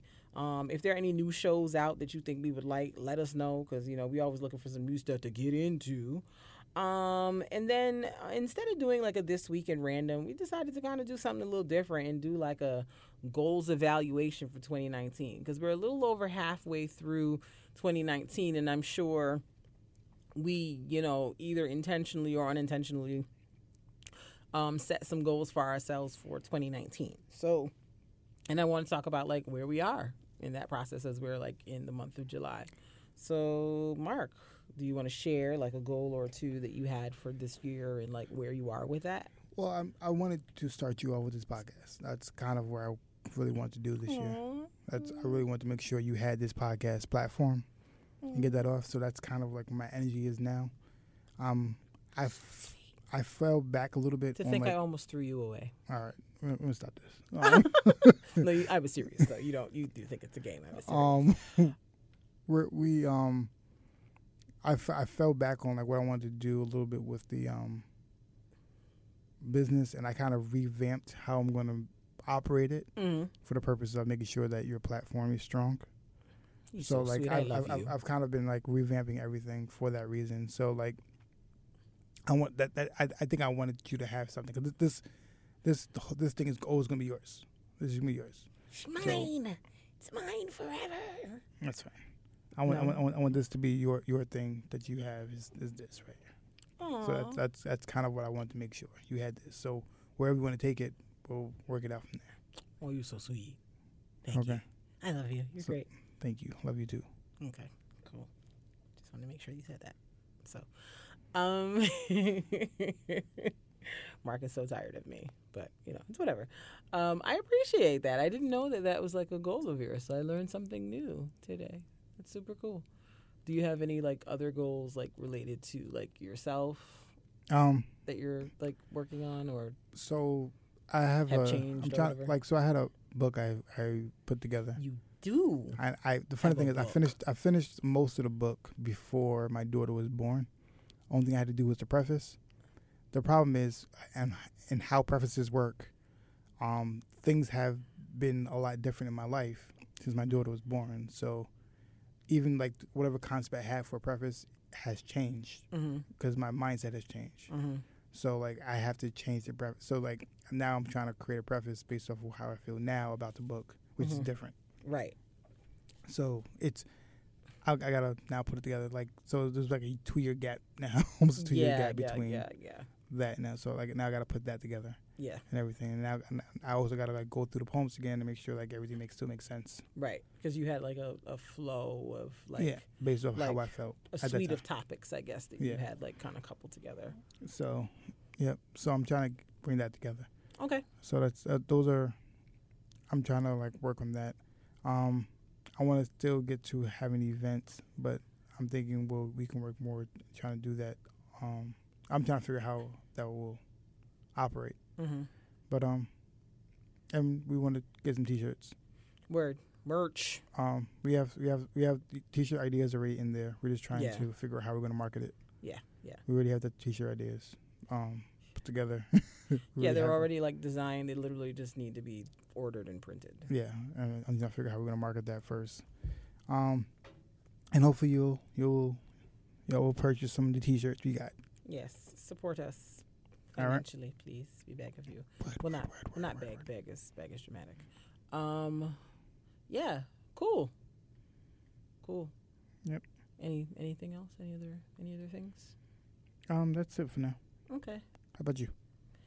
Um, for me, um, I think one of my goals this year was to advance professionally in the field I work in because I felt like not that I had been stagnant, but like I was bored to death. Like I was doing a job that is by nature in some ways very robotic um and repetitive and um you know while there are things new things to learn and things like that it just your day to day becomes very like routine and i think because i am a little bit more of a you know big picture dreamer spontaneous type of person i felt like i needed something a little bit more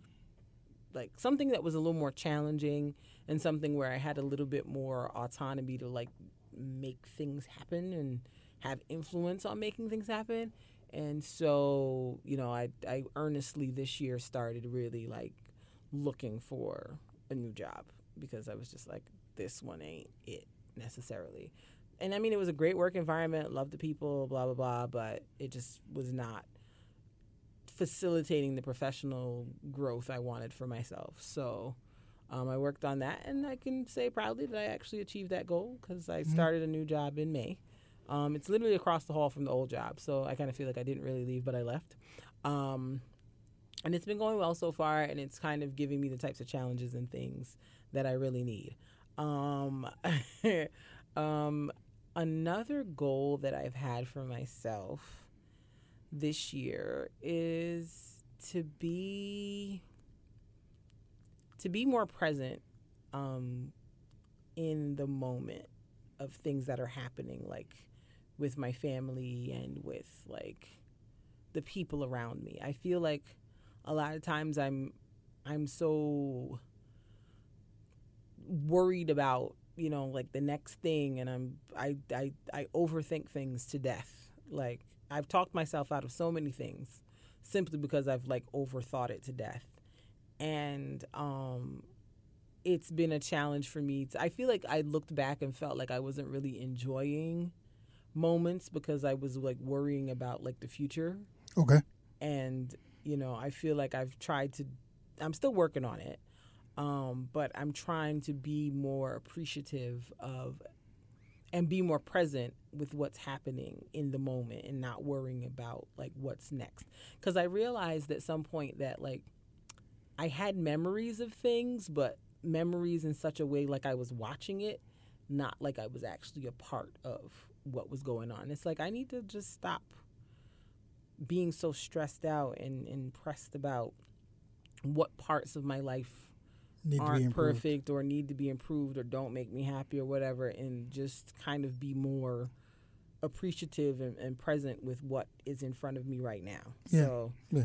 That's, I, that's, I definitely understand that. that's been you know something i've been working on for 2019 i mean i still have moments where i just get a little you know sad or whatever but i'm really trying to because i'm like you know i look at my daughter and i'm like she's almost two years old and i'm like i don't want to feel like I have missed out on parts of her life by being focused on stuff that I honestly can't do anything about. Correct. Like in the moment.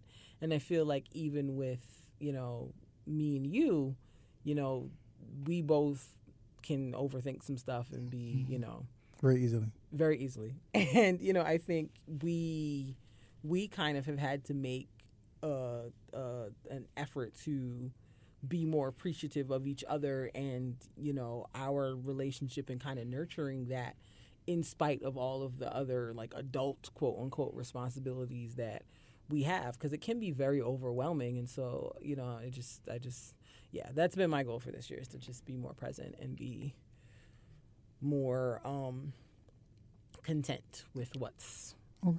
my current situation in life That's awesome. So yeah, that's that's that's where I've been for 2019. Anything, any goals you have outside of that? Um, I wanna. I want to get back into like doing something like I don't want to say just for me, but like doing something that I really genuinely enjoy doing because I don't feel like I do that. Like Yeah, I genuinely genuinely enjoy podcasting. Like this is a ton of fun. But I feel like I used to like sing and do stuff, and I don't do any of that anymore. And I don't know why I don't. Um, we So could- we I would like about- to get back. I would like to get back into doing something that's sort of like a release because I enjoy doing podcasting, but podcasting is work in a sense. Correct. It's not necessarily a release because I got to. There's a lot of thinking that's involved in putting this together. Like it sounds like Mark and I are just coming up here and talking, which we kind of are, but we kind of got to think about and strategize and whatever before we do it. Yeah. And so I kind of want to get into something. It doesn't have to be singing necessarily, but something where I can just relax, I guess, and just do something enjoyable without it having to have like an outcome. Correct. And I, I- think that's um, we could talk about that because we had a conversation about that before in terms of what your view of singing. If you're singing, if you feel singing as work, then it's different. Or if you have a distressing thought pattern about the singing, then it becomes different. Yeah. So we, we talked about it before. We, we we can elaborate that on another time. Mm-hmm. But um, yeah, that's cool. That's that's where I am. We'll work that out. Word to Big Bird. So let's go into BLMT tips and get out of here. Yes, T tips, T tips, T tips. All right. So this one is about personalization. Um, try to make sure your marketing is personalized.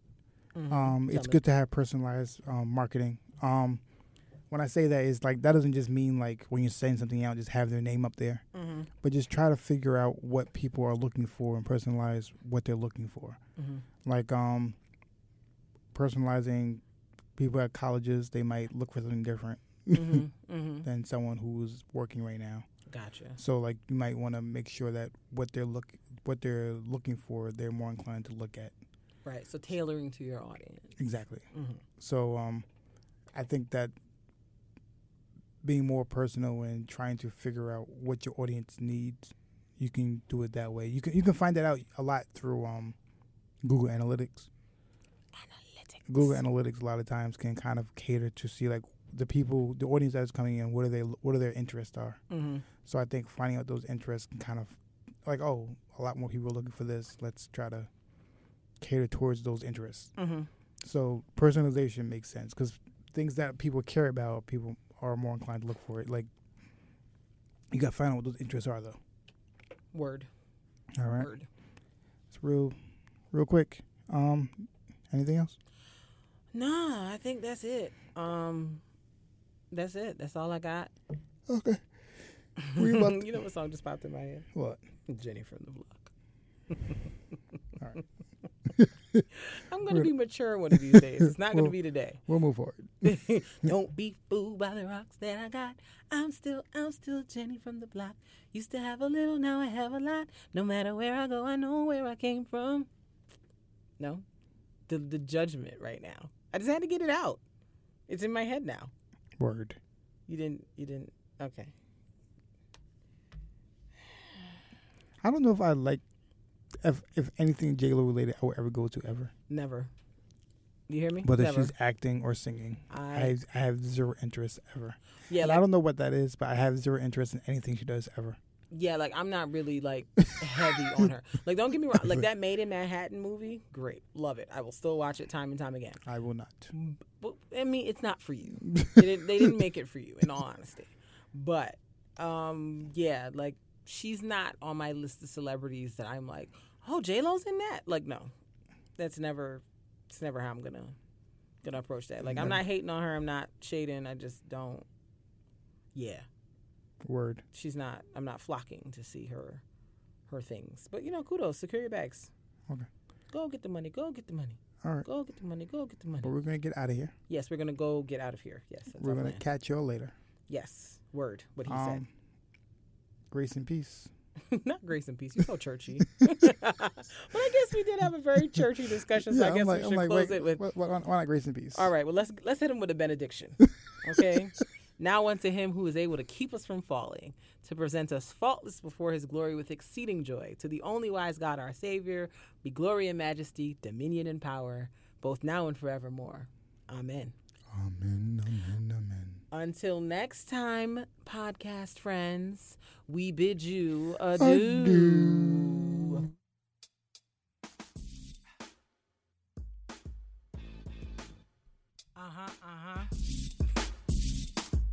Yeah, boy. Yeah, yeah. It's the All Love, No Fear podcast. Hey. It's hey. the All Love, No Fear podcast. Hey. Check Hey. us out. It's the All Love, Oh No Fear podcast. Podcast, Uh huh. Uh huh. All Love, Oh No Fear podcast.